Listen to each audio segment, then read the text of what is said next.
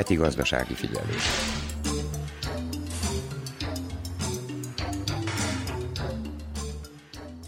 Január derekán 69,5 millió euró értékű kötvényt bocsátott ki az állam, amelyből március végén kifizetik a kárpótlási előleget a második világháború után elkobzott vagyonért azok esetében, akiknél nem lehetséges a természetbeni visszaadás. A kárpótlási állampapírok jövő évtől minden évben beválthatóak lesznek, és minden következő évben az arra az időszakra vonatkozó újabb kötvényeket nyomtat ki az állam. Hegedűs Erika köszönti a heti gazdasági figyelő hallgatóit. Több mint tíz évvel ezelőtt fogadta el a szerb törvényhozása a vagyonvisszaszármaztatásról szóló törvényt különböző szakaszainak más-más hatályossági idővel, amelyeket rendre többször is elhalasztottak. A vagyonvisszaszármaztatási ügynökség igazgatója szerint 63 ezer ügyet már befejeztek, de még 11,5 ezer eset vár feldolgozásra, amelyet a következő négy évben szeretnének lezárni.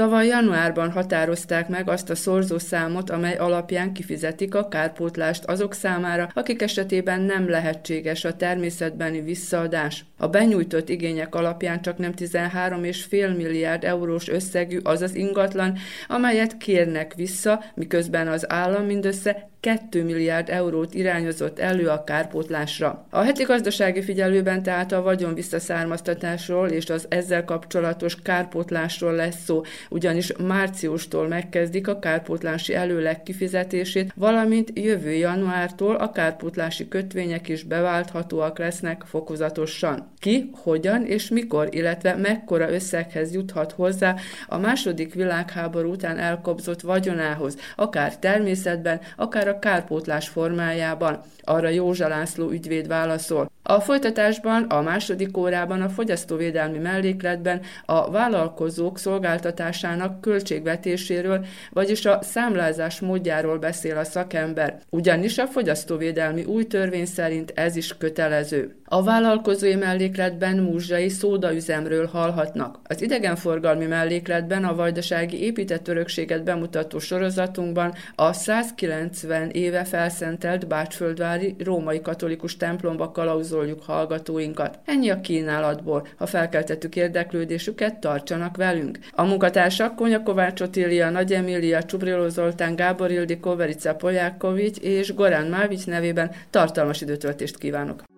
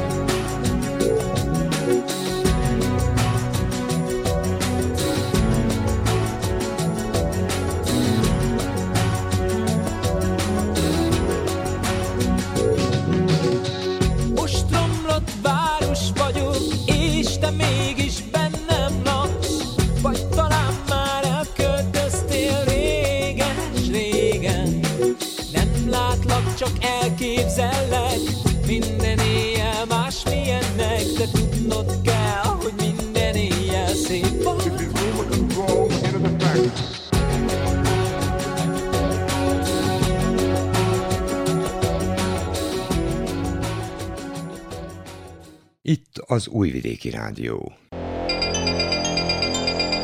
Gazdasági figyelő. Köszöntöm az Újvidéki Rádió gazdasági műsorában Józsa László ügyvédet. Nem először beszélgettünk műsorunkban a vagyon visszaszármaztatásról és az ezzel kapcsolatos kárpótlásról. Most újabb fejleménye van ennek a, a törvénynek, igazából hol tartunk most, és mi az előrelépés. Beszélünk majd persze arról is, hogy hol tart valójában a természetbeni vagyonvisszaszármaztatás, de most a kárpótlás esetében, a vagyonvisszaszármaztatási kárpótlás ügyében történt előrelépés. Valójában mennyire előrelépés ez? Jó napot kívánok a hallgatóknak!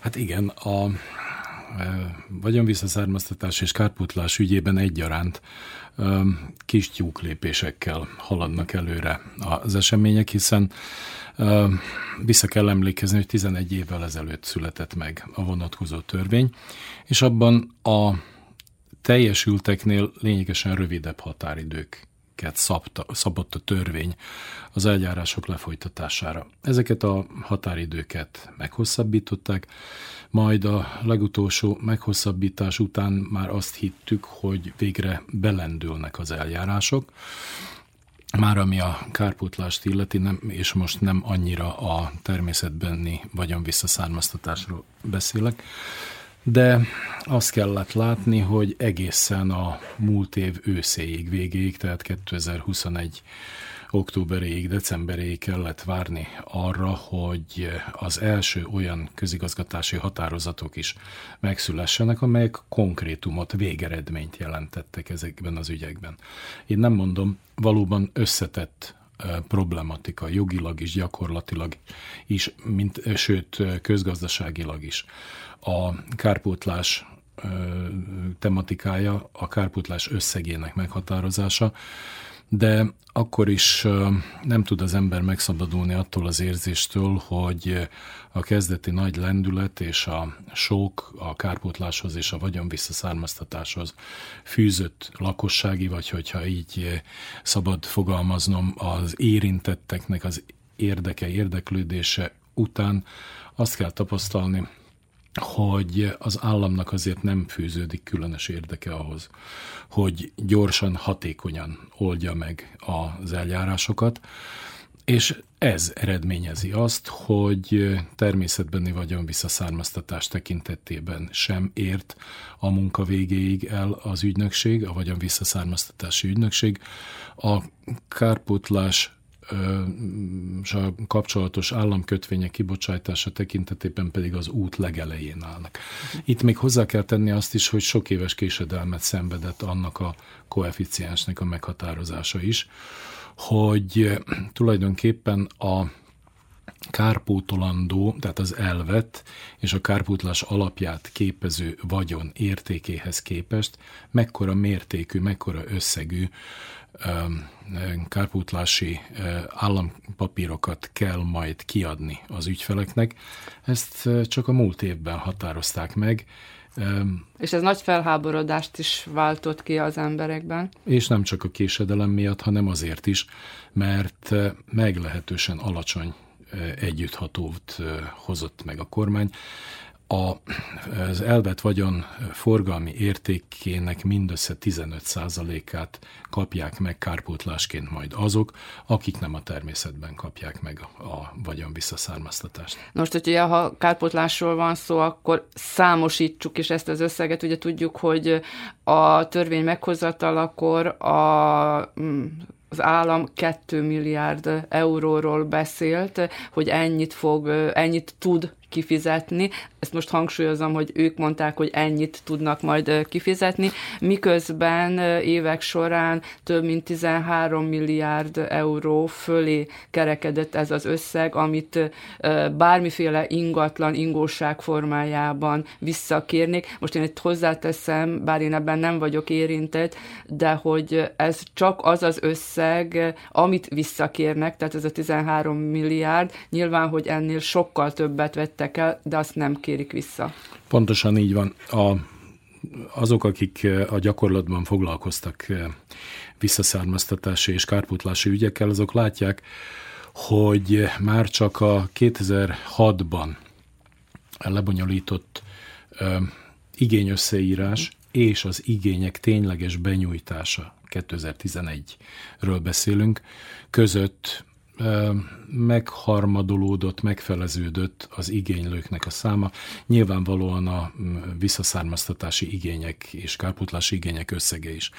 Tehát itt az idő múlása meglehetősen súlyos következményekkel járt az igénylők vonatkozásában, az állam vonatkozásában pedig hát picit cinikusan lehet megállapítani azt, hogy kedvezőre fordult a dolog, mert az államnak kevesebb elvet vagyon után kell helytállnia most a jelenlegiek szerint. Most ez a különbség abból származik, hogy meghaltak az örökösök, vagy az egykori tulajdonosok, és nincs további örökös, vagy a dokumentáció beszerzésének nehézségei, esetleg hiányossága, vagy miért álltak el, tehát miért volt, miért keletkezett ez a különbség?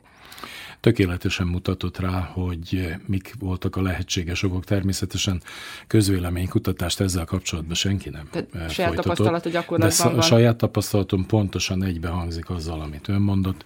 Tehát eh, egyrészt vagy örökös nélkül elhalt uh-huh. igénylők eh, is fölmerültek, másrészt mikor kiderült, hogy mi minden dokumentációt kell összeszedni ahhoz, hogy egyáltalán kárpótlási vagyon visszaszármaztatási igényt be lehessen jogszerűen nyújtani, akkor e, ezt az akadályt nagyon sokan nem tudták venni, és van még egy tényező, egész egyszerűen volt egy, egy csomó ember, akik elkedvetlenedtek, uh-huh. látván azt, hogy mennyivel nehezebb a vagyon visszaszerzése, mint annak idején az államosítása volt. Kanyarodjunk akkor most vissza ahhoz, ami miatt elsősorban most beszélgetünk, hogy az állam január derekán kárpótlási kötvényeket, külföldön ezt kárpótlási jegyeknek hívjuk, tehát kárpótlási állampapírokat bocsátott ki.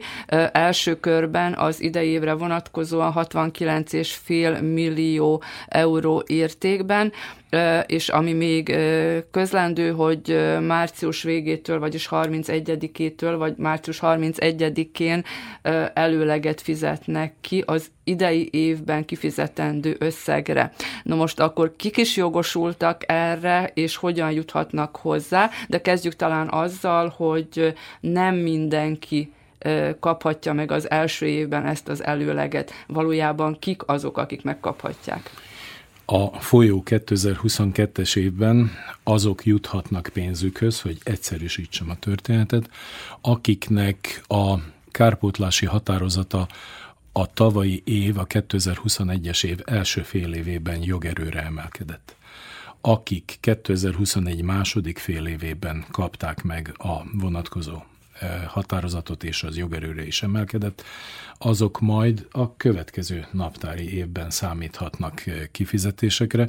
Tehát itt is van egy ilyen prolongáló működési mechanizmusa a kárpótlásnak, ami az ügyfelek szempontjából nem kedvező és akkor gyakorlatilag hogyan juthatnak hozzá, mert hogy volt egy hallgatói kérdésünk korábbról már, hogy nyilván bankszámlára fogják kifizetni, hogy neki már van bankszámlája, most próbálom felolvasni azt, amit a, a hallgató elmondott, hogy van bankszámlája, de hogyan vehető fel ez a pénz, kell-e és milyen számlát nyitni, hogyha az eredeti bankszámlája nem jó, vagy nem felel meg, hogy meghatározott bankokban, vagy esetleg a postatakaréknál, tehát hogy hol lehet, bármelyik bankban, mit kell ehhez fölmutatni, ahhoz, hogy nyilván számlát nyisson, ha nem jó a, a számla, és ö, egyébként, hogy ő úgy hallotta, hogy a ö, kötvények átruházásáról, bejegyzéséről az ő nevére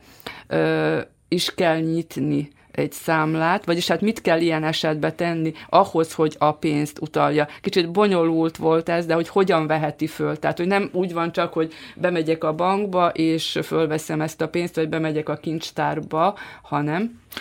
Hát az első feladata, az első, ha szabad így viccesen fogalmaznom, házi feladata mindegyik érdekelt ügyfélnek az, hogy alaposan olvassa el azt a határozatot, amit a vagyon visszaszármaztatási ügynökségtől kapott, ott igen részletes utasítás szerepel e, ezekre a kérdésekre vonatkozóan, viszont igaz, hogy összesen háromfajta számlát kell megnyitni.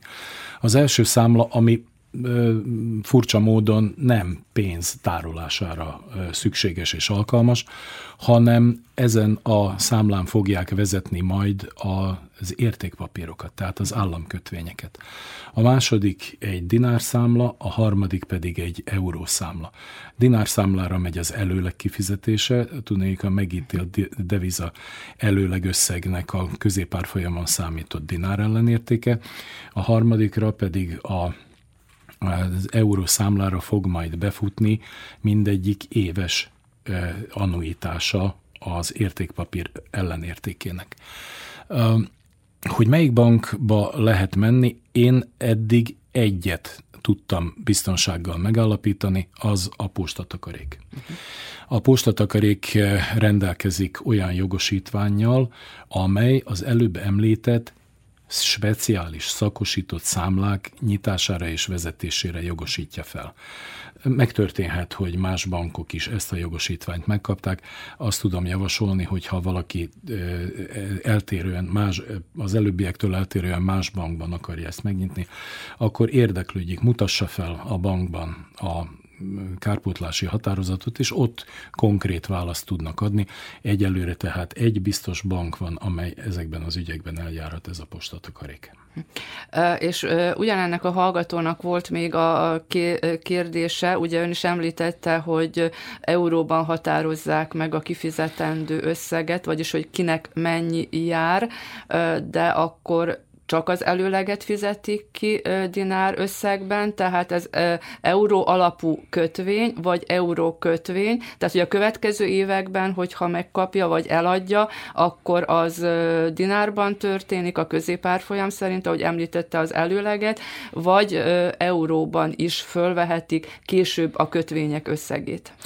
Tehát a kötvények esedékessége után járó euró összeget én úgy olvasom a törvényből, hogy azt euróban fogják uh-huh. kifizetni. Meg kell, hogy valljam, hogy a törvény megfogalmazása eléggé homályos. Egyértelműnek tűnik, hogy az előleg, tehát a folyó évben számítható vagy várható előleg az dinár ellenértékben lesz, de én úgy értelmezem a törvényt, hogy a későbbi annuitások az a 12 vagy 15 éves futamidő során azok közvetlenül euróban kerülnek rá majd az előbbiek szerint elmondott euróban megnyitandó számlára. Tehát úgy néz ki, hogy itten ezzel a három dologgal kell számolni. Egyrészt értékpapírszámla, másrészt dinárszámla, harmadrészt eurószámla, és hát ezeken a számlákon a megfelelő pénzügyi instrumentumok fognak majd vezetésre kerülni. Egyrészt az értékpapír, másrészt a dinár, harmadrészt pedig az euró most nem tudom, mennyire megnyugtató a hallgatók számára, de az elmúlt két évben az euró és a dinár árfolyam gyakorlatilag parák töredékét változott, úgyhogy sokkal kevesebbet veszítenek, mondjuk, mint hogy veszítettek azzal, hogy 15%-ot kapnak az elkobzott vagyomból vissza, és most nem cinikus akarok lenni, tehát, hogy gyakorlatilag ha dinárban, ha euróban veszik föl, a mostani állás szerint nem sokat veszítenek. A mostani állás szerint valóban így van, a dinár annak az euróhoz viszonyított stabilitása valóban bámulatos az utóbbi időben. Mi, akik egy picivel idősebbek vagyunk, nem ehhez vagyunk hozzászokva, meg bizonyára egy kis gyanakvással is élünk ebben a tekintetben, de addig jó nekünk úgy egyáltalán, amíg ez a stabilitás fennáll. Akkor most maradjunk még a kötvények kifizetési üteménél, vagyis az átruházási üteménél. Ugye említette, hogy minden következő évben a június 30-áig kiadott végzések alapján fizetik majd ki az előleget, és, és gyakorlatilag utalják a kötvényeket. Az els, az idén az első fél évben kibocsátott, mert ugye említette, hogy a tavalyi év második felében kézbesített végzéseket, azt még nem lehet, majd következő évben, de akik az, az idei év első fél évében kapják meg, a, azok is még ugyanabban a csoportban tartoznak Igen. majd? Tehát gyakorlatilag fél évtől fél évig tart uh-huh. az az időszak, amely majd a rákövetkező Tehát két év múlva gyakorlatilag. Gyakorlatilag igen. Na most azért egy picit visszatérnék arra a kérdésre, hogy a kötvény értékesítésével kapcsolatban uh-huh. mit lehet tudni. Nem sokat. Egy dologban biztosak lehetünk, hogy maguk a kötvények, amelyek még nem váltak esedékessé, uh-huh. amelyből tehát a pénz még nem hívható le, azok szabad tőzsdei kereskedelemben vannak. Még egyszer szeretném aláhúzni, hogy a, az államkötvényeket majd úgy kapják meg az érintettek, hogy 12 vagy 15 futami, éves futamidőre lesznek előkészítve, azaz 12 vagy 15 szelvény lesz, vagyis darab államkötvény uh-huh. lesz a rendelkezésükre bocsájtva, és az kerül elhelyezésre majd a banknál az értékpapírszámlán, és évente az akkor esedékessé váló az pénzre váltható, magyarán az államkötvény esedékessé vált szelvényén szereplő összeg fölvehető pénzben. Ellenben, ugye ez egy hosszú időszak, akár a 12, akár a 15 évről beszélünk, és teljesen természetes, mert ez az értékpapíroknak a természetes vele, velejárója, hogy ezek forgalomban vannak. Magyarán, hogyha most ne haragudjon a példáért, de hogy érthető is legyen. Hogyha ön kapott egy nagyobb összegű, és tizen, teszem azt 12 évre elosztott kárpótlást, akkor dönthet úgy, hogy kivár három évet, majd az első három évetnek a, az évben esedékessé váló a értékpapírokat majd kivárja, és évente fölveszi, de úgy dönt, hogy a negyediktől a tizenkettedik évig esedékessé váló kötvényeket viszont eladja annak érdekében, hogy korábban jusson pénzhez. Na most, hogyha én jelenek meg vevőként, akkor természetesen nekem ez akkor fog üzletet jelenteni, hogyha maga nekem olcsóbban adja el. Na most ez emlékeztet arra, és mi elég idősek vagyunk ehhez, és gondolom, hogy idősebb hallgatóink még emlékeznek a, az úgynevezett régi devizabetétek kifizetésére, amit szintén az állam kötvények formájában ö, bocsátott ki, ö, és ugyanígy a tőzsdén kereskedtek vele, és ugyanígy, amit előbb eladtak, ugye a vevő határozta meg, hogy nagyjából mennyit hajlandó fizetni érte. Na most itt megint egy picit előtör a cinizmusom, hogy gyakorlatilag akkor itt még nagyobbat veszíthetnek azok, akik valamikor később kapják meg, tehát a 15%-ból még veszítenek. Még veszíteni fognak. Vagy veszíthetnek, Szabad, ha előbb adják el. Szabadjon egy még régebbi tapasztalatra visszautalni, ez a magyarországi kárputlási uh-huh. jegyek esete. Ott is jó néhány évre előre voltak, es, váltak esedékessé a különböző annuitások, igen ám, de megint csak volt, aki rögtön pénzhez akart jutni, és akkor az bement egy brokercéghez, felajánlotta eladásra a kárpótlási jegyeit, kevesebbet kapott érte. Mm. Nagyon jól járt, hogyha névértékhez viszonyítva 60%-át mm. megkapta készpénzben a kárpótlási jegy ellenértékének. De kérem szépen, egy dolgot tudomásul kell vennünk. Ez egy piaci tranzakció. Mm. A piacon az árát, tőzsdei értékpapír. Tőzsdei értékpapírnak a piaci tranzakciója. Az, annak az árfolyama pedig attól függ, hogy mekkora a kereslet és mekkora a kínálat. Hogyha magának óriási összegű kárpótlási értékpapírja van, és azt nekem fölajánlja, akkor lehet, hogy én alul kínálok, de megtörténhet, hogy lesz egy másik kínáló, aki többet mhm. kínál ezért, és egy piaci versenyhelyzet fogja igazából majd meghatározni a konkrét árfolyamát ezeknek az értékpapíroknak másik hallgatón kérdését akkor részben már megvás, megvá, megválaszolta, de hogy azért tisztázzuk, hogy ezek az értékpapírok még ebben a szakaszban is, amikor már kibocsátják őket, most vegyük azt, hogy esetleg valaki tavaly kapott végzést, és most ugye majd birtokosa lesz a kötvénynek, örökölhető, hogyha netán most az, aki nevére, aki kérte vissza, és akinek a nevére kibocsátották, akkor örökölhető. ebben a szakaszban, amikor a kötvényeket már esetleg megkapták névre szólóan, és nem a névre szóló tulajdonos fogja, vagy tudja megfizettetni, fölvenni a pénzt, vagy nyitni a számlát, akkor a hagyatékban, mert most csak erre tudok gondolni esetleg, hogyha valaki mozgásképtelen és közjegyzővel kell ezt intézni, tehát hogyan lehet átruházni, mert hogy nyilván örökölhető, és így is eladható aztán a tőzsdén. Így van, mint minden egyéb hagyatéki vagyontárgyat, ezt is a hagyatéki eljárás keretében kell szétosztani az örökösök között, akár törvényes, akár végrendeleti örökösökről beszélünk. Kétségtelen, hogy hagyatéki végzés megléte jogerős hagyatéki végzés megléte képezi az előfeltételét annak, hogy az örökösök rendelkezni tudjanak a megörökölt állampapírokkal. Térjünk most vissza a, a futamidőkre. Ugye említette, hogy 10 és 12 éves futamidőben lehet ezeket a kötvényeket megkapni, és aztán megfizettetni. Ugye akkor, amikor a törvényt 10 és fél évvel ezelőtt, 11 évvel ezelőtt elfogadták, kidolgozták, akkor ugye voltak idősebb polgárokra szabott most bocsánat a kifejezésé, vagy, vagy fiatalabb örökösökre, tehát hogyan határozták meg ki, mikor és milyen időszakra kaphatja, mert hogy az előleg kifizetése is gyakorlatban ettől függ, hogy ha 10 évre, akkor most 10%-ot kap az első évben előlegként, hogyha 5 évre határozták meg, akkor 20%-ot kaphat. És hát lényeges különbség azért az összeg. Tehát hogyan Igen. határozták meg? Tehát a az érintetteket, a, a jogosultakat a törvény életkor szerint kategorizálja. Akkor, amikor átadták? Vagy? Akkor, amikor jogerőre emelkedik uh-huh. a határozat. A, a 75 évnél idősebbek, a 65 évnél idősebbek és a 65 évnél fiatalabbak uh-huh. korosztálya a leg kedvezőtlenebb helyzetben a 65 évnél fiatalabbak vannak, önállók 12 év a futamidő, és aztán ö, csökken lefelé, a 75 év fölöttiek pedig 5 éves futani, futamidővel kapják meg ö, emlékeim szerint a, a kárpótlási ö, kötvényeket.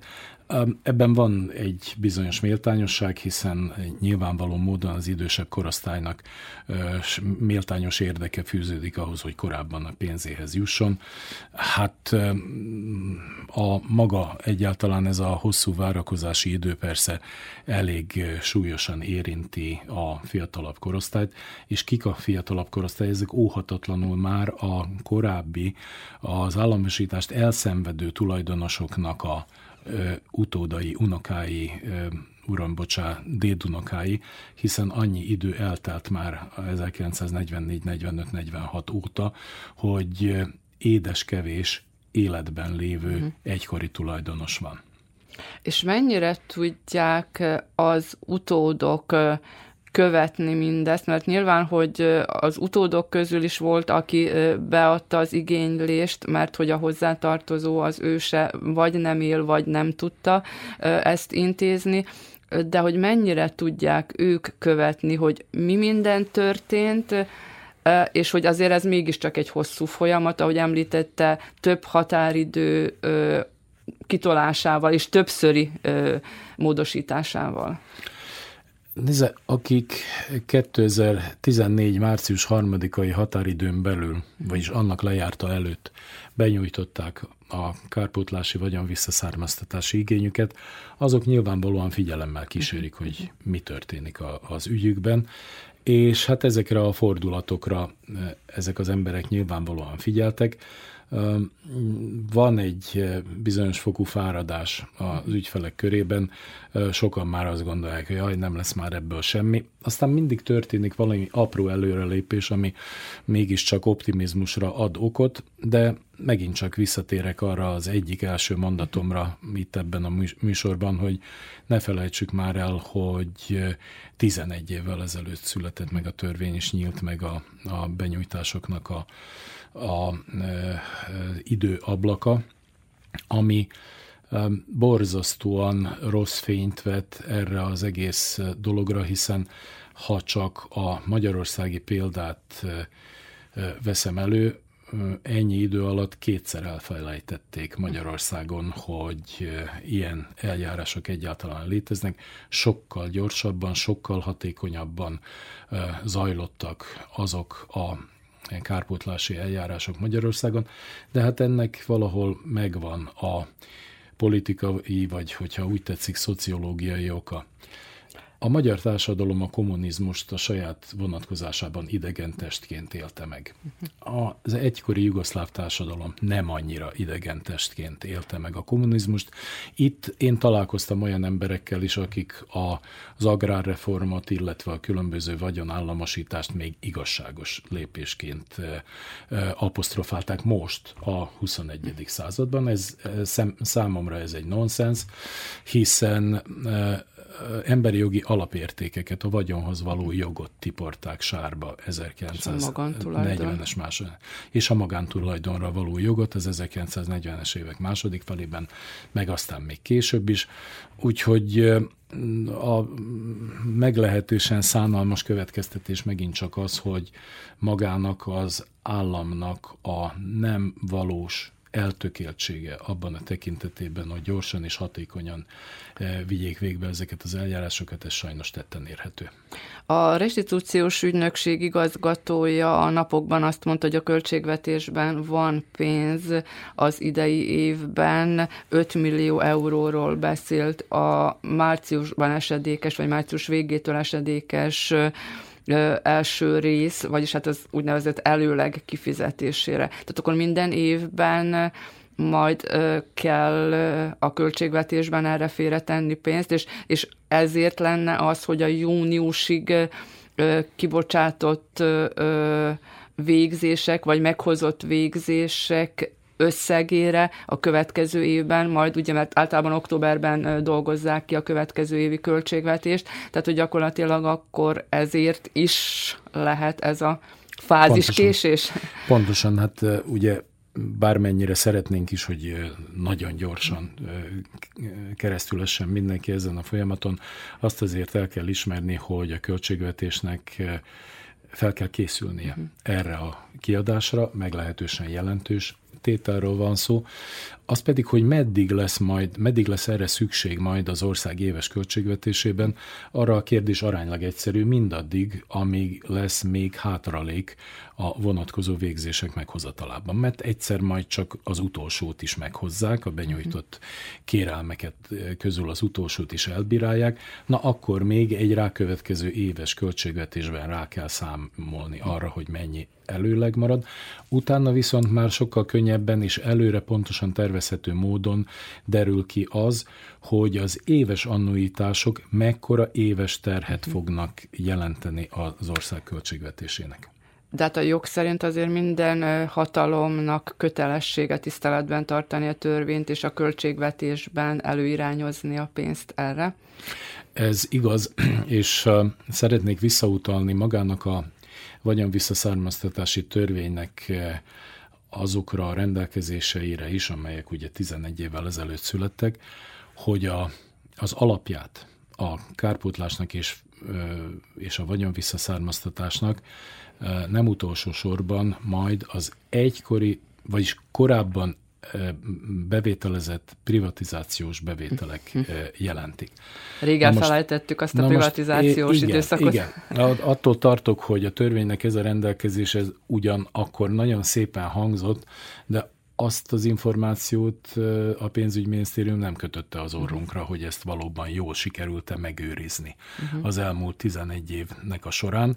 De akár hát, kamatoztatni akár még. Akár kamatoztatni. Ezzel természetesen én arra akartam csak rámutatni, hogy voltak nemes elképzelések uh-huh. a törvénybe beírva, hogy abból ma mi működőképes, erre mi itt talajszinten nem tudunk választ adni.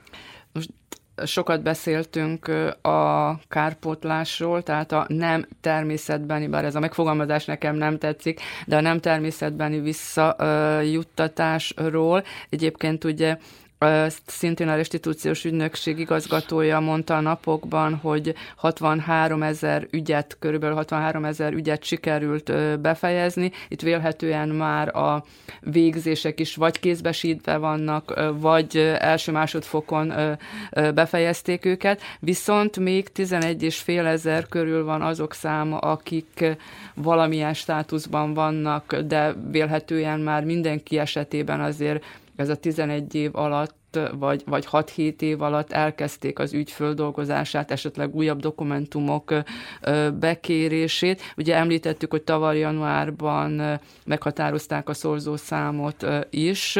Most ugye nem a természetbeniről akarok beszélgetni, hanem hogy hol tart most a természetbeni visszaadás. Mert hogy itt is voltak azért törvénymódosítás, újabb rendeletek, Hát ezeknek mind hátráltató uh-huh. hatása volt, tudnélik.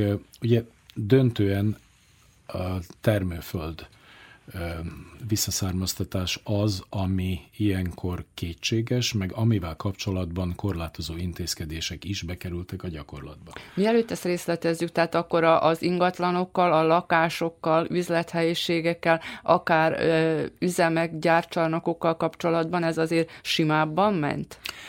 Abban az esetben, hogyha az továbbra is állami tulajdonban volt, tehát a vagyon visszaszármaztatási törvény hatályba lépése idején, amennyiben tehát az önkormányzatok kezelésében voltak ezek az ingatlanok, én itt azért elsősorban üzlethelyiségekre szeretnék utalni, és azok közül is egyik jó példa példaként szeretném megemlíteni Szabadkát. Szabadkán ugyanis a második világháborútól errefelé mindegyik helyi, lokális politikai vezető garnitúrának eltökélt szándéka volt az, hogy az üzlethelyiség állományt fenntartsa. Uh-huh. És ezt nem, nem igazán herdálták szét. Ez megalapozta az furcsa módon, hogy aránylag könnyen ment az üzlethelyiségek természetbeni visszaszármaztatása. Uh-huh. Szabadkán más helyütt is. Ott, ahol viszont a helyi önkormányzat különböző privatizációs kalandokba bocsátkozott be, ott természetesen nem így volt. És ugye azok az ingatlanok esetében, ahol a természetbeni visszaszármaztatás az előbb említett feltételek nem teljesülése miatt nem történhetett meg, ott bizony ez átkanalizálódott a kárpótlási jegyes kárpótlási folyamatokba. Na most ami és most megint csak visszatérek arra, hogy mi van azokkal az ügyekkel, amelyek eh, késedelmet szenvednek, holott természetbeni visszaszármaztatás van megcélozva. És itt eh, szeretnék utalni elsősorban a termőföld visszaszármaztatásával kapcsolatban föl, fölmerült problémákra, Tudnélik, amikor a törvényt meghozták, ott semmiféle korlátozás nem volt. Minden állami tulajdonú törv, termőföld, minden olyan parcella, amely állami tulajdonban volt, tárgyát képezhette vagyon visszaszármaztatásnak. Uh-huh.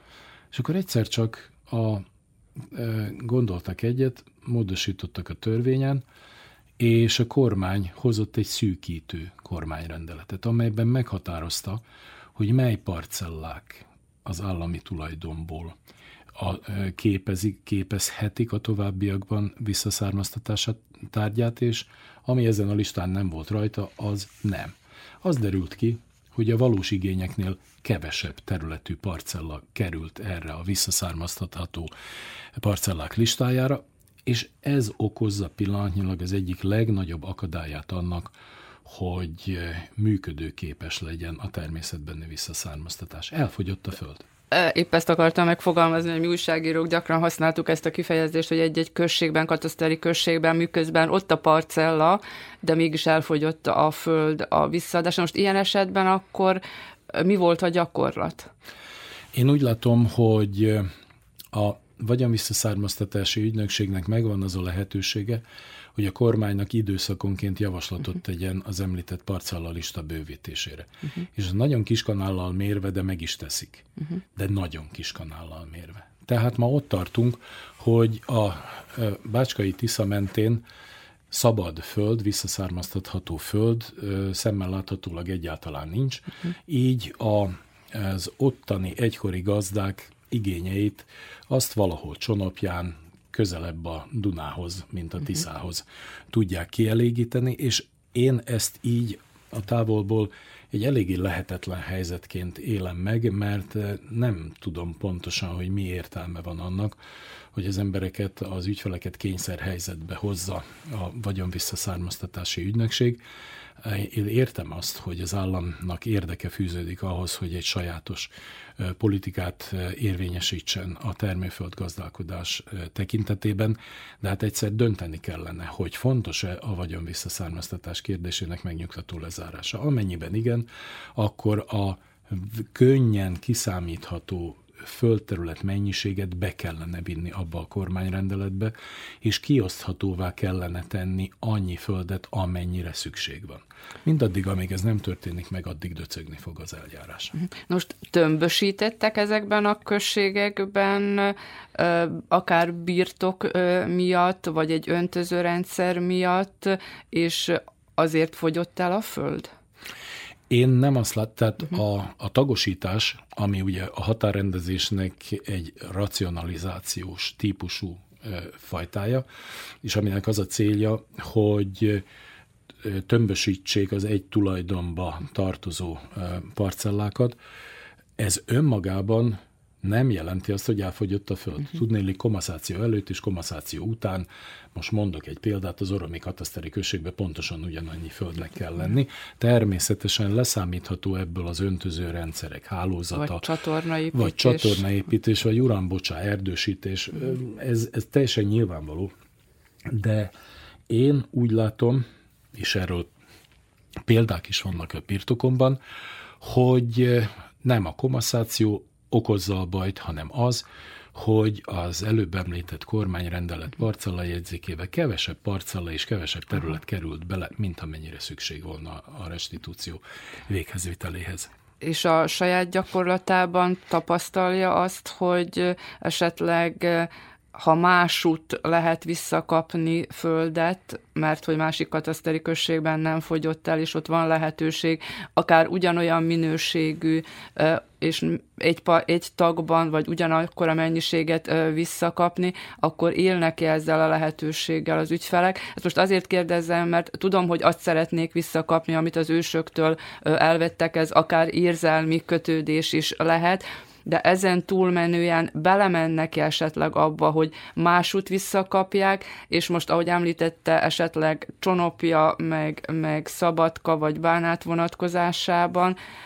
akár el is adhatják, vagy, vagy elcserélhetik azt a földet. Tehát most én nem érintettként tudom ezt így mondani, és nehéz megérteni, hogy valaki ragaszkodik ahhoz a, a parcellához, meg hát jogosan is kérhetné vissza, hogyha az a parcella létezik, és nem magántulajdonban ö, van, de hogy belemennek ki az ügyfelek ebbe a lehetőségbe, hogy esetleg csak már egyszer vége legyen, és visszakapja, és, és hát nem azt mondom, hogy le tudja ezt a, ezt a az ügyet, de hogy akkor mégis befejezzék már akár érzelmileg is ezt a történetet. Pontosan ez a helyzet. Az embereknek fogytán a türelme, uh-huh. és a kedvezőtlenebb megoldásokba is hajlandóak belemenni, csak már legyen valami, és aztán pedig majd lesz egyszer valamerre fejlődés, hiszen az, hogy eladom a földet Nyugatbácskába, és igyekszem venni rajta valamit a Tisza mentén, ez egy elméletileg fennálló lehetőség. Most máslapra tartozik, hogy pillanatnyilag úgy tűnik, hogy a valós pénzügyi potenciálhoz képest kevesebb termőföld van a piacon. Azok, akinek a tulajdonában termőföld van, az úgy látom, hogy nem szabadulni akarna tőle, hanem inkább megtartaná, illetve, hogy nagyon, nagyon sokak van, sokan vannak azok, akik hajlandóak sok pénzt áldozni abba, hogy termőföldet vásárolnak. Tehát mindaddig, amíg fönnmarad ez a keresleti piac, addig nem olyan pofon egyszerű mhm. dolog Nyugatbácskában eladni és, és a Tisza mentén venni valamit, vagy ugye nyilvánvalóan Vajdaság bármelyik pontjára érvényes ez a, ez a megállapítás, de jobb hiány ez marad azoknak az embereknek, akik nem az elvétel helyén kapják meg visszaszármaztatásba a földet.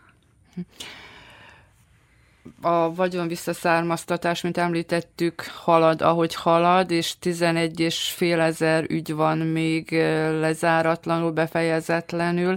A optimista, a restitúciós ügynökség igazgatója, és a, szintén a napokban nyilatkozta, hogy szerinte négy év alatt be tudják fejezni ezt a 10 több mint 11 ezer ügyet, ami nagyjából egy ötöde annak, amit eddig lezártak. Most egy kis matematikával, ha 10 év alatt 63 ezer, négy év alatt a 11 ezret akarat be lehet fejezni? Tehát be. mennyire átláthatóak, vagy mennyire maradtak meg azok az ügyek, amelyek a legbonyolultabbak, vagy, vagy egy sem annyira bonyolult, hogy ne lehetne megoldani? Nyilván, biztos, hogy... biztos vannak nagyon bonyolult ügyek, tényállásból dokumentáltság vagy dokumentáltság hiánya tekintetében biztos eltérő státuszú ügyekről van szó, de ismétlem, a termőföld vonatkozásában az alapvető akadályt a szűkítő tartalmú kormányrendelet képezi. Amennyiben kellő mennyiségű föld volna, akkor könnyűszerrel el lehetne rendelni földmérő mérnöki által teljesítendő szakvéleményezést, aki javaslatot tenne a hatóság számára arra vonatkozóan, hogy a szabad listán szereplő parcellák közül melyiket lehet felajánlani az ügyfélnek vagyon visszaszármaztatása, és ez egy technikai folyamat. Ez, ez, ez nem egy teljesíthetetlen vállalás, ezek normális ügymenetek voltak eddig is, abban a nagyszámú befejezett ügyben, és normális menetrend lehetne érvényesíthető ezt követően is, föltéve, ha van elég föld. És akkor most visszakanyarodunk a beszélgetésünk elejére, hogy a nem természetbeni visszajuttatás, vagyis hát magyarán a kárpótlás, az azzal, hogy tavaly meghatározták a szorzószámot, és most már elkezdik a kifizetést, vagyis a kötvények kibocsátását, tehát akkor ez a nem természetbeni visszajuttatás, ez befejezetnek tekinthető? Tehát az ügyek földolgozása, vagy még az is lehet? Nem. Tehát itt megint csak arról van szó, hogy ezeknek az ügyeknek is van egy specifikus menetrendje. Uh-huh. Ez a menetrend annyiból nem is egyszerű, hogy óriási adminisztrációs feladatot lát, vagyis jelent az elvet vagyon értékbecslése. Uh-huh. Magyarán teszem, veszek egy ingatlant, amelyet időközben eladtak, ebből kifolyólag maga az ingatlan természetben nem származtatható vissza a korábbi tulajdonosnak vagy leszármazottainak, ellenben értéke után számított mennyiségű állami kötvény jár a, a jogosult kérelmezőnek. Na most ugye ebb, már csak ebből az elmondott leírásból érzékelhető, hogy először meg kell állapítani a forgalmi értékét uh-huh. annak az ingatlannak, amit teszem azt 1945-ben államosítottak. A, törvény rendelkezése értelmében ez az adóhivatal feladata. Na most tessék elképzelni, hogy az adóhivatalra rázúdítanak egy ekkora feladatot, hát az se egyszerű dolog. Szeretném jelezni, hogy nem csak az ügydarabok mennyisége, hanem az is problémát jelent, hogy sokszor már nem létező ingatlanoknak az értékét kellene felbecsülni. Azon állapot szerint, ahogy elvették, és azokon az árakon, amelyek ma érvényesek. Ez nem egy egyszerű feladat, hiszen dokumentálni kell, hogy mekkora épület volt, milyen uh-huh. épület volt. Ha még pofon egyszerű a dolga az adóhivatalnak akkor, hogyha elvett földről van szó, hiszen ne felejtsük el, földek tekintetében se éppen mindegyik korábban elvett parcella származtatható vissza természetben, mert ami ma magántulajdonban van, az csak kárpótlási jegyben kárpótolható és akkor a műsorunk végén, és azt hiszem a témát még most sem tudtuk befejezni, és majd egy következő műsorban még beszélünk róla, de azért végezettül röviden nyugtassuk meg azért az ügyfeleket, az érintetteket, hogy az a szorzószám, annak ellenére, hogy még nincs minden kárpótlási ügy lezárva, az a 15 százalék már nem fog csökkenni. Az várhatóan nem fog csökkenni. Az gyakorlatilag az a 13,5 milliárd eurós becsült érték alapján határozták meg. Igen, ami szűken hétszerese volt a, benyújtott, a benyújtott igények összege hétszerese volt a rendelkezésre álló két milliárd eurónak, így alakult ki a 15% os szorzó. Köszönöm szépen, hogy mindezt elmondta a műsorunkban, és azt hiszem, hogy majd márciusban, amikor elkezdik a kifizetést, vagy ha újabb szerződéseket bocsátanak ki, akkor folytatjuk ezt a beszélgetést. Úgy legyen.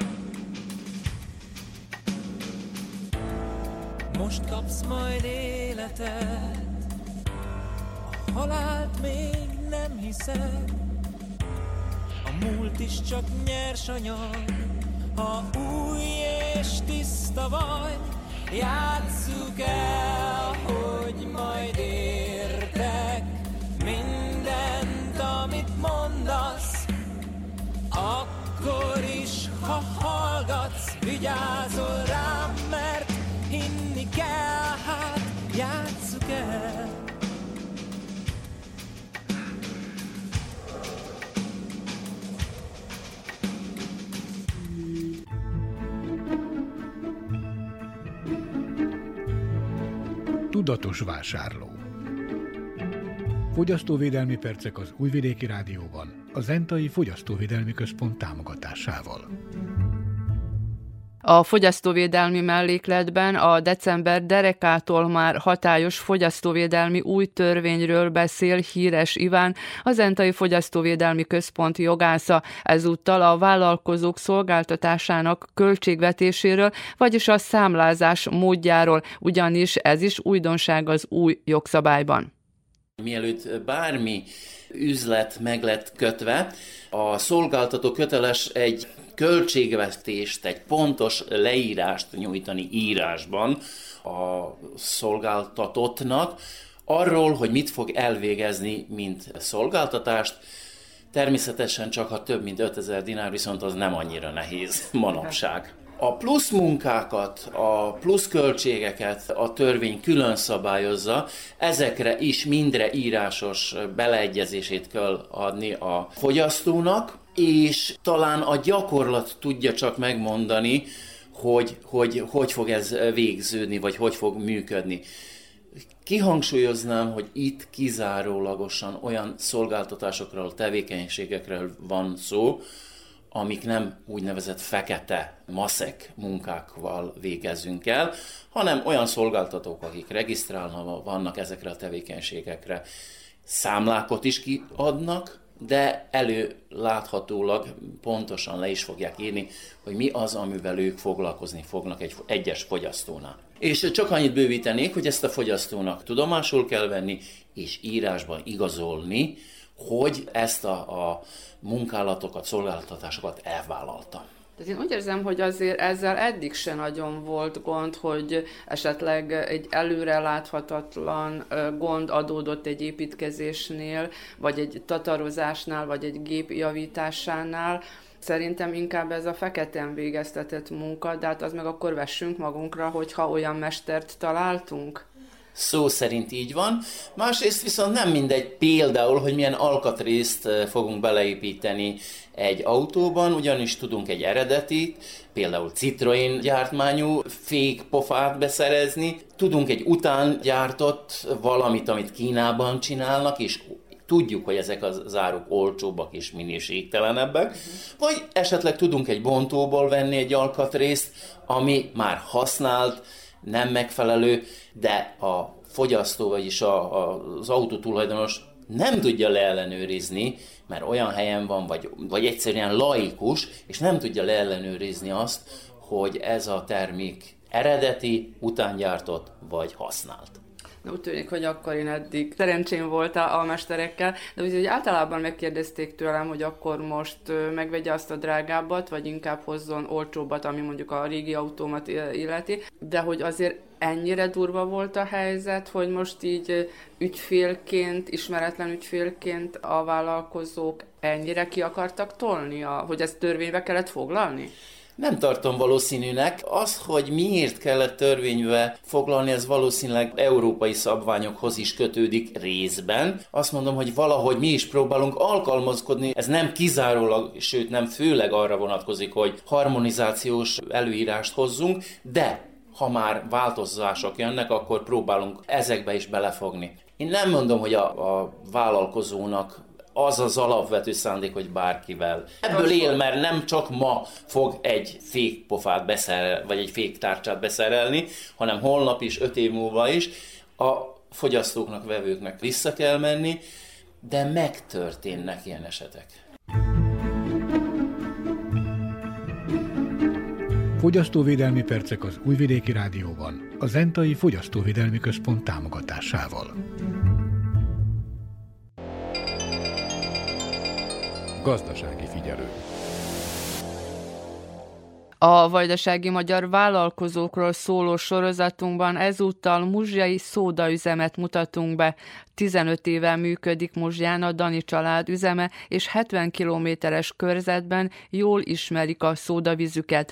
Konya Kovács Otília beszélgetett a tulajdonosokkal. 15 éve működik Muzsján az Aquadani, a Dani család vállalkozása, szódás üzeme. Hogyan lehetne ezt a 15 évet így összefoglalni? Milyen volt ez a 15 év? Jánostól kérdezem. De lehet kicsit nehéz, de akkor évre évre több házat kaptunk, boltokat kaptunk, akkor egyik jármű másik napról napra jobbra és jobbra fordult. A mai nap is még csak, mint mindenki tudja, hogy sokan kimentek külföldre, be az utolsó pár évekbe, akkor egy kicsit el kellett menni több másik falukat is felfogni, messzébb egy picit azt, hogy meg legyen az a körünk, amit mi elbírunk végezni. Merre jártok mostanság? Úgy mondjam, hogy a tettes ponttól 70 km környezetbe, Kikinda fele, Kovilig, akkor emára, Szamos, Szétcsám, Konakig, már úgy mondjam, akkor emára, Kumán, az a környező faluk benne, Kisorosz, az a környező faluk benne így vannak. Ha a kapacitásról beszélünk, akkor ez mennyi vizet jelent? Mennyit szoktatok, nem tudom én, heti szinten, vagy hogy lehet ezt számolni? Mennyit visztek ki így a falvakra? Hát most pontosan nem tudom megmondani, de minden napra megvan a 10 óra hossza. 8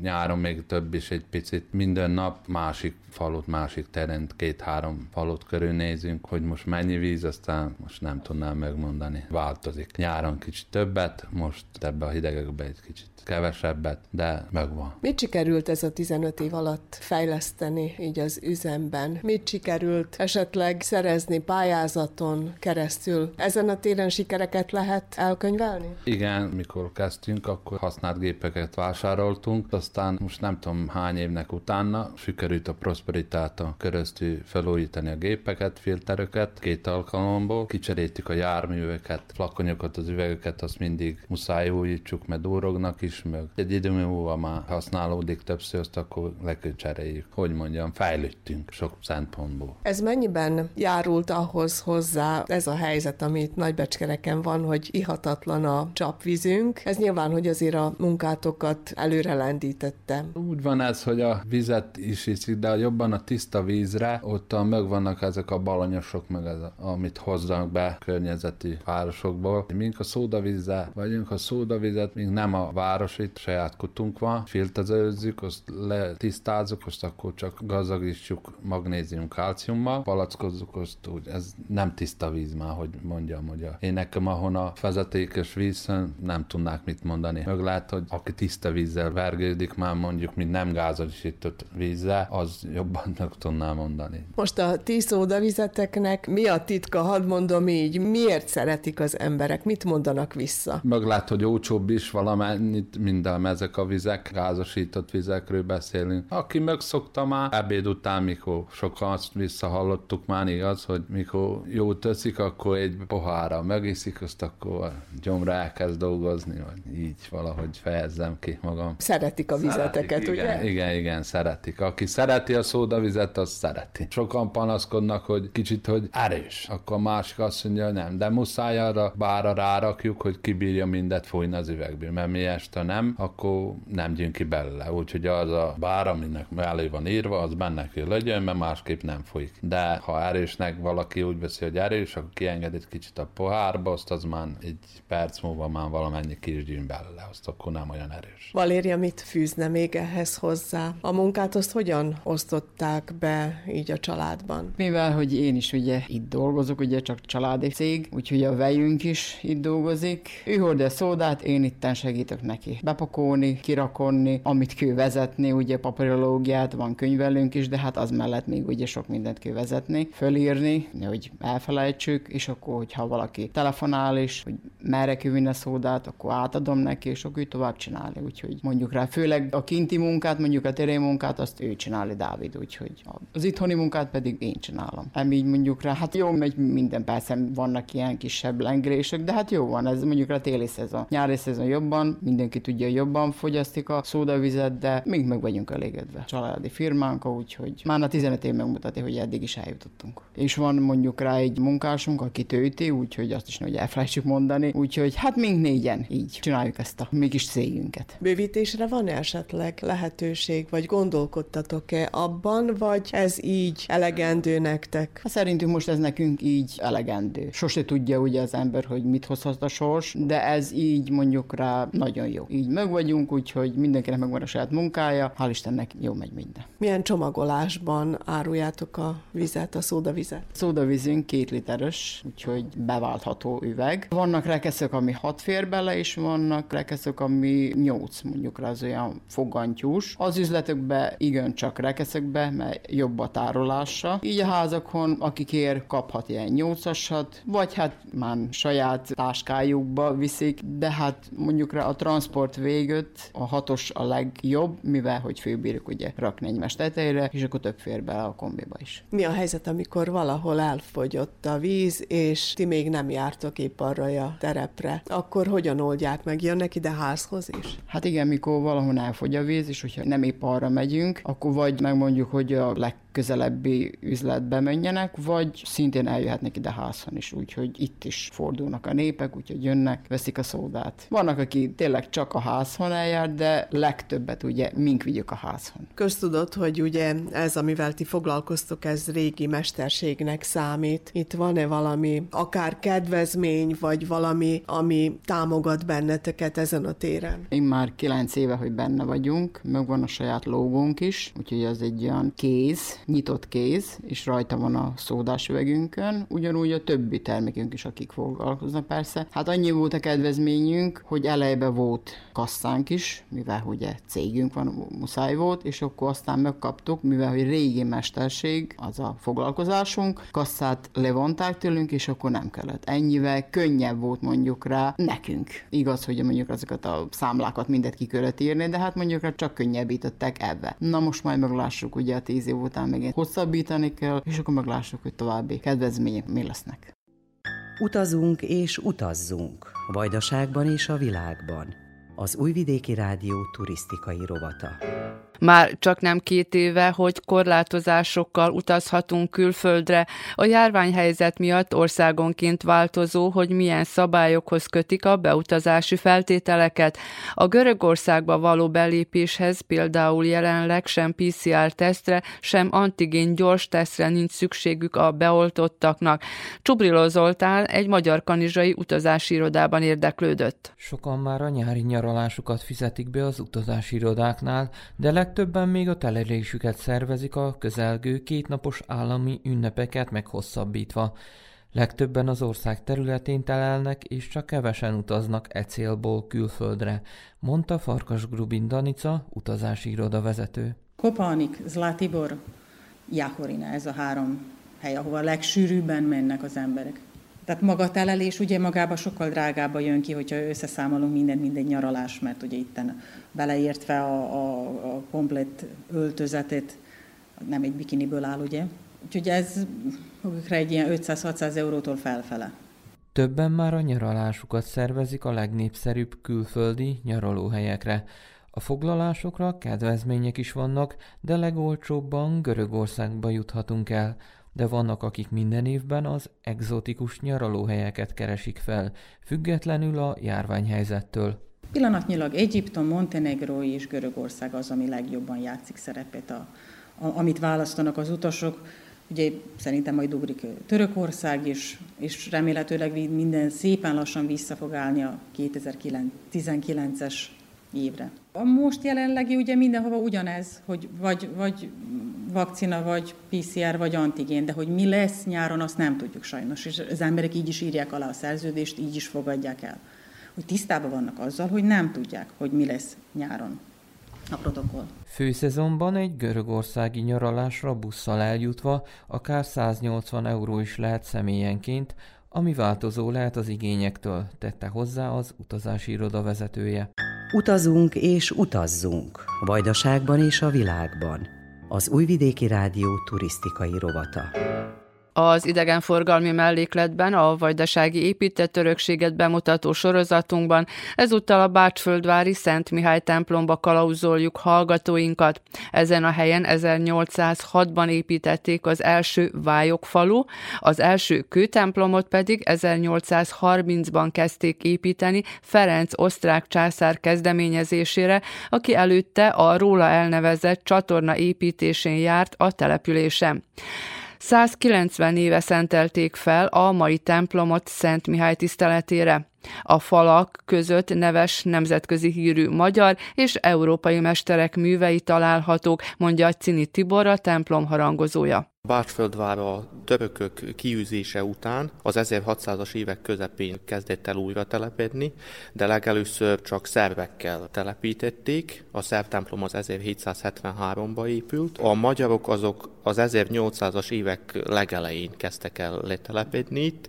Szivácról, Doroszlóról, Húrmezővásárhely és Kecskemét környékéről költöztek ide, és aztán az első templom az 1806-ban épült fel, pont itt ezen a helyen, de ilyen nagyon egyszerű, szegényes templom volt, vert falból épült. Aztán rögtön már a következő évben, 1807-ben első Ferenc, osztrák császár és magyar király, ő volt különben az utolsó német-római császár, ő volt a Mária Teréziának az unokája. Meglátogatta a Ferenc csatornának az építését, ami jelenleg ez a DTD kanál is. Róla nevezték el ezt a csatornát. A és, csatorna. Igen, meglátogatta ezt, és akkor látta ezt a kis szegényes templomot, és ő az udvari kamarának a költségén elrendelt egy új templomnak az építését elhalasztották a munkálatokat, és csak 1830 és 32 között épült fel. És 1800... hát óriási a templom egyébként azért, hogyha azt nézzük, hogy egy 5-6 ezres település, a lakosú településről van szó, akkoriban nyilván kevesebb volt, de nagyon sokan voltak itt a Ferenc csatorna építésén. Igen, igaz, de ez a jelenlegi nagy templom, ez később lett ekkora. Az az 1832-ben, ami föl lett szentőve, az így eddig a kórusig. Háromnegyede. Háromnegyede. Háromnegyede. És a tetőre volt ráépítve a torony. És aztán az 1848-ba, 49-ben, mikor a szabadságharc volt, akkor a templomot istálónak használták, és belső bútorát felgyújtották, szóval tisztába tönkretették, de ezek a falak voltak. Eddig a kórusig ezek a falak voltak. Utána az első állandó földvári pap az 1831 óta volt itt, Jadvanyi Mátyás. Az 1860-as években pedig Bogár Mihály váltotta fel. A sírja az még mindig megvan a temetőbe. Ő 1888-ban halt meg, addig volt itt, és az ő idejében már nagyon megszaporodott a híveknek a száma. Utána Bogár Mihály után Blázek Lajos került ide, ő egy szlovák származású pap volt. Az ő idejében már nagyon felszaporodtak a hívek, és az 1900-as évek elején Bácsföldvárnak a gazdasága is nagyon fellendült, és megkapta a mezővárosi címet. Akkor épült a Tornyos Városháza is, és utána már annyira felszaporodtak a hívek, hogy ez a jelenlegi templom kicsinek bizonyult,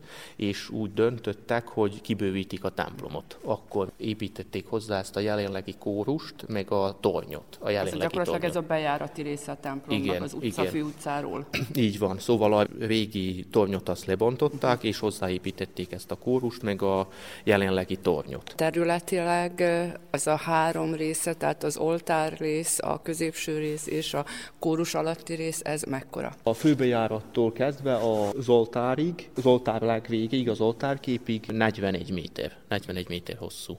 A templom így meg 14,5 méter széles. Mekkora félőhelyes ugye lehet fönt a, a kóruson is valamennyien, de lent ugye négy pad Igen. sor van, vagyis pad rész van beosztásilag. Hát körülbelül úgy van mondva, hogy olyan 3-400 ülőhely, ha állóhelyeket is beleszámoljuk, akkor ezeren fölül van. Hány harangja van jelenleg a templomnak, és a kezdeti szakaszban mennyi volt?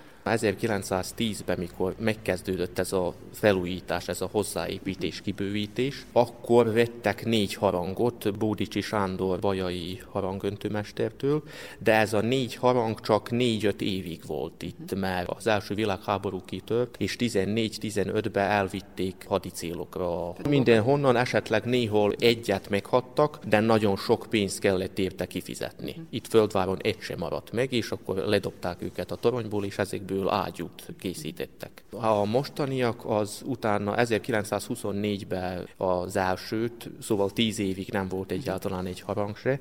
Ez már Svever Imre plébános idején történt a harangoknak a pótlása. Ez a középső harang, ami most jelenleg a középső, az volt az első. 1924-ben vásárolták, ez 325 kilós, és Anton Blazsina öntötte Zágrábba.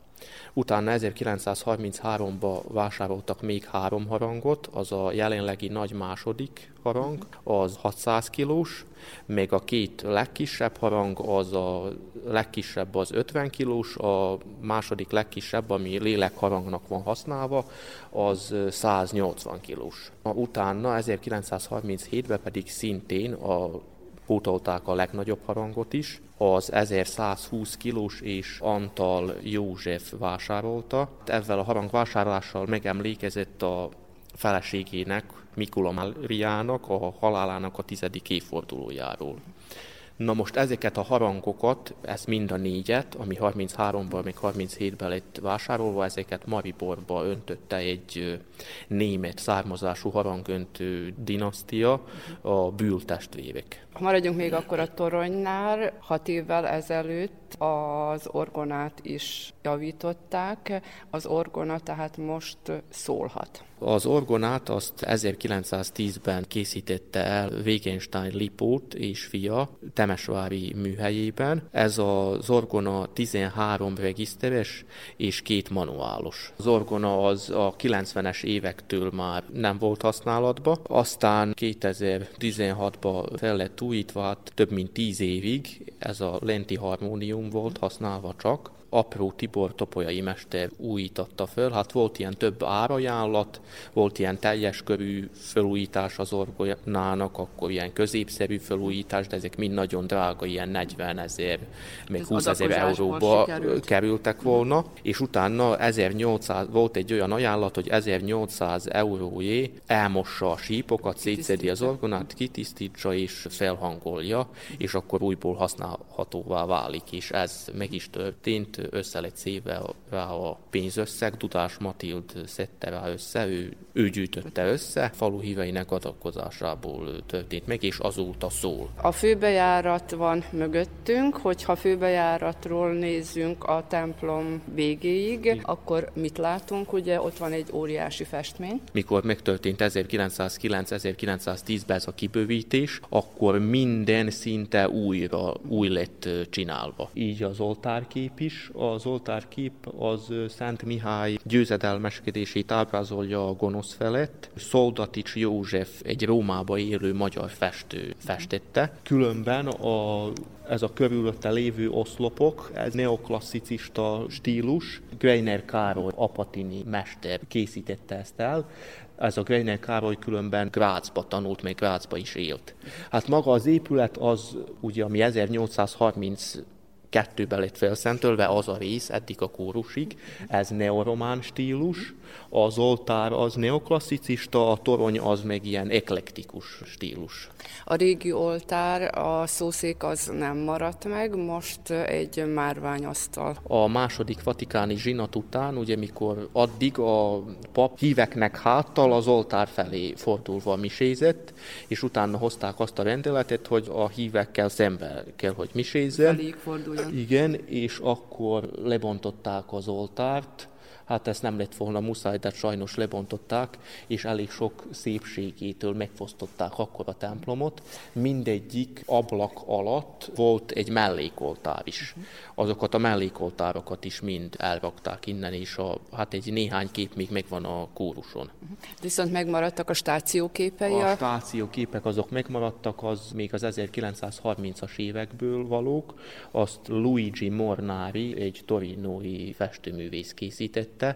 Na, ilyen stációs képek még az osztrák-magyar monarchia területén sok helyen vannak. A mennyezeten is vannak festmények, Igen, a... és ezek még az eredetiek lehetnek, annak ellenére, hogy egy picikét azért itt ott a beázás miatt sérültek. Igen, a mennyezet képeket, azokat 1910-ben festette Lór Ferenc, budapesti festőművész. Kórustól kezdve, hogyha indulunk, a kórus feletti mennyezetkép az a gyümölcsautó boldogasszonyt ábrázolja, utána ez a második, ami legjobban meg van sérülve, ez a Betlehemét, ugye Jézus születését, a harmadik az Jézus feltámadását, Jézus mennybe menetelét, ugye a negyedik az a nagy boldogasszony, vagyis Mária mennybe menetele, az ötödik, ami a Zoltár fölött van, az egy nagyon értékes freskó, az a magyar szenteket ábrázolja. Ott írja rajta, hogy Magyarország nagyasszonya adja áldást országodra. Itt Szent István felajánlja a magyar koronát a szűzanyának. Rajta van még Szent István háta mögött Szent Imre herceg, ugye Szent Istvánnak a fia, akkor Szent Margit és Szent Erzsébet, ezek szintén szent életű asszonyok vagy nők voltak a Zárpátházi családba,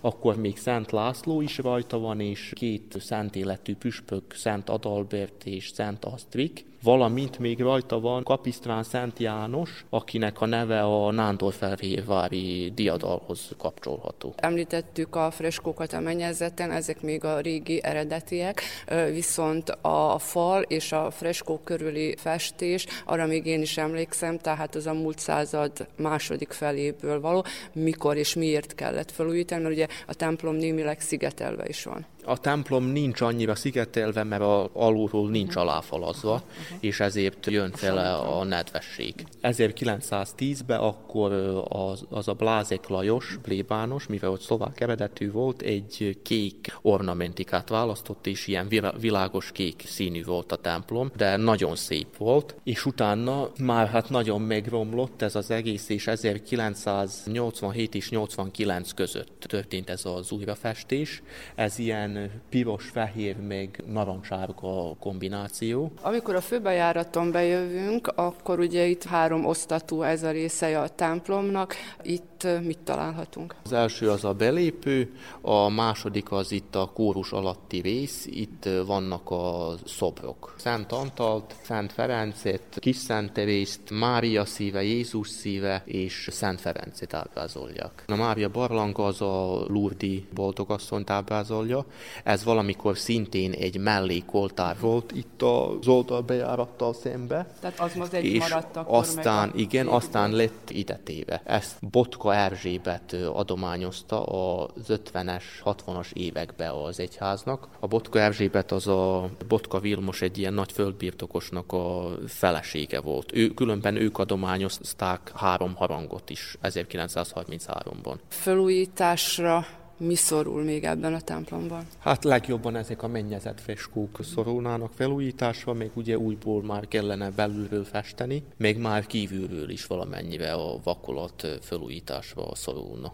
de nem régiben a tető is föl lett újítva, mert ugye a mennyezet szempontjából, meg hát az egész szempontjából talán az a, a legkritikusabb, hogyha beázik, akkor minden tönkre mehet, hogyha bent valamit felújítanak. Így van. A tető az hát olyan három éve lett felújítva. Addig cserép, ilyen piros cserép volt rajta, hát abban az évben, vagy egy évvel előbb kétszer is volt ilyen nagyobb vihar, és elég sok cserepet leszedett, és akkor lett úgy döntve, hogy le lesz legelőször deszkázva, és utána pedig le lesz plézve, mert a play a sokkal könnyebb, és a, már a Nem szerkezet az nagyon régi, az még 1832-ből való, és akkor az nem olyan nagy súly rá. Az oltár mellett még van egy kisebb része is a templomnak, két segrestje. Igen, két segrestje van. Baloldali, az még 1832-ből való. Ez a jobb oldali, ami jelenleg van segrestjének használva, az mikor a templom ki lett bővítve 1910-ben, az akkor lett hozzáépítve. És a főbejárat mellett is van két ilyen rész, az mire szolgál? Igen, a főbejárat mellett azok a kis tornyok, azok ilyen lépcsőtornyok, hogy, hogy fel lehessen jutni a kórusra. Azok is 1910-ben épültek. Ezt a tornyot, még ezeket a kis tornyokat, ezt Petrovász Gyula és Förk Ernő építész mérnökök tervezték.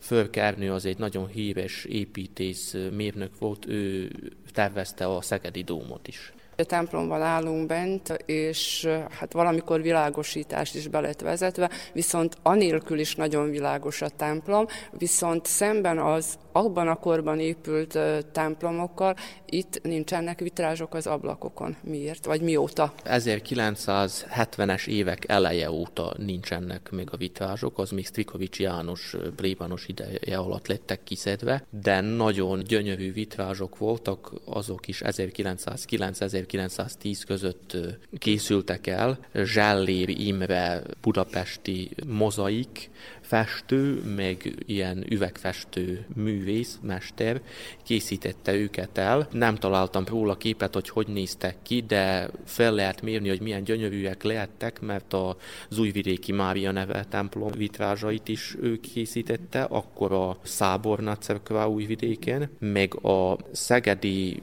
dómnak a homlokzatán van 12 apostol ilyen mozaikba kirakva. Azt is ő készítette. Én még emlékszek azokra a képekre. Na most, hogy ezek miért lettek kiszedve, ezt nem tudom. Festmények van hatalmas méretű, ilyen ötször másfél-két méteres képek is? Igen, ez az 1980-as évek végén lettek ide felrakva, amikor ugye megtörtént ez az új festés.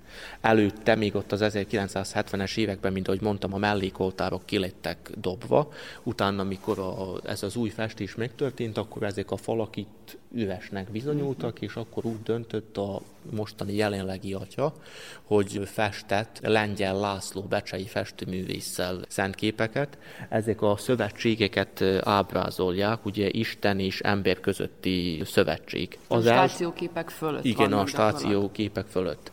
Az első az oltár felül jobbról az a teremtést mutassa be, ugye Isten megteremti Ádámot, megteremti az embert, a második itt az oldal bejárat felett, az azt ábrázolja, mikor Ábrahám fel akarja áldozni saját fiát, Izsákot Istennek, és akkor a, egy angyal megakadályozza ebbe. A harmadik az a Noé bárkája, a negyedik az pedig Mózes a tíz parancsolattal, a két másik kettő az pedig az új szövetségből származó.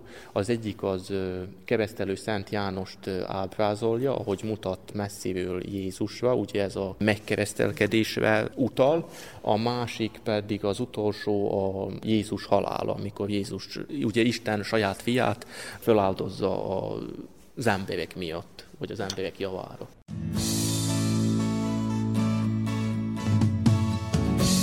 Az Újvidéki Rádió heti gazdasági figyelőjét hallgatták, amelyben a vagyon visszaszármaztatásról és az ezzel kapcsolatos kárpótlásról volt szó, ugyanis márciustól megkezdik a kárpótlási előleg kifizetését, valamint jövő januártól a kárpótlási kötvények is beválthatóak lesznek. Józsa László ügyvéd válaszolta a kérdésekre. A fogyasztóvédelmi mellékletben a vállalkozók szolgáltatásának költségvetéséről, vagyis a számlázás módjáról beszélt a szakember, ugyanis a fogyasztóvédelmi új törvény szerint ez is kötelező. A vállalkozói mellékletben muzsai szódaüzemről hallhattak, az idegenforgalmi mellékletben pedig a 190 éve felszentelt Bácsföldvári római katolikus templomba kalauzoltuk hallgatóinkat. A munkatársak Nagy Emília, Konya Kovács Otília, Csubriló Zoltán, Gábor Ildikó, Verica Poljákovics és Gorán Mávics nevében Hegedűs Erika köszöni meg hallgatóink figyelmét.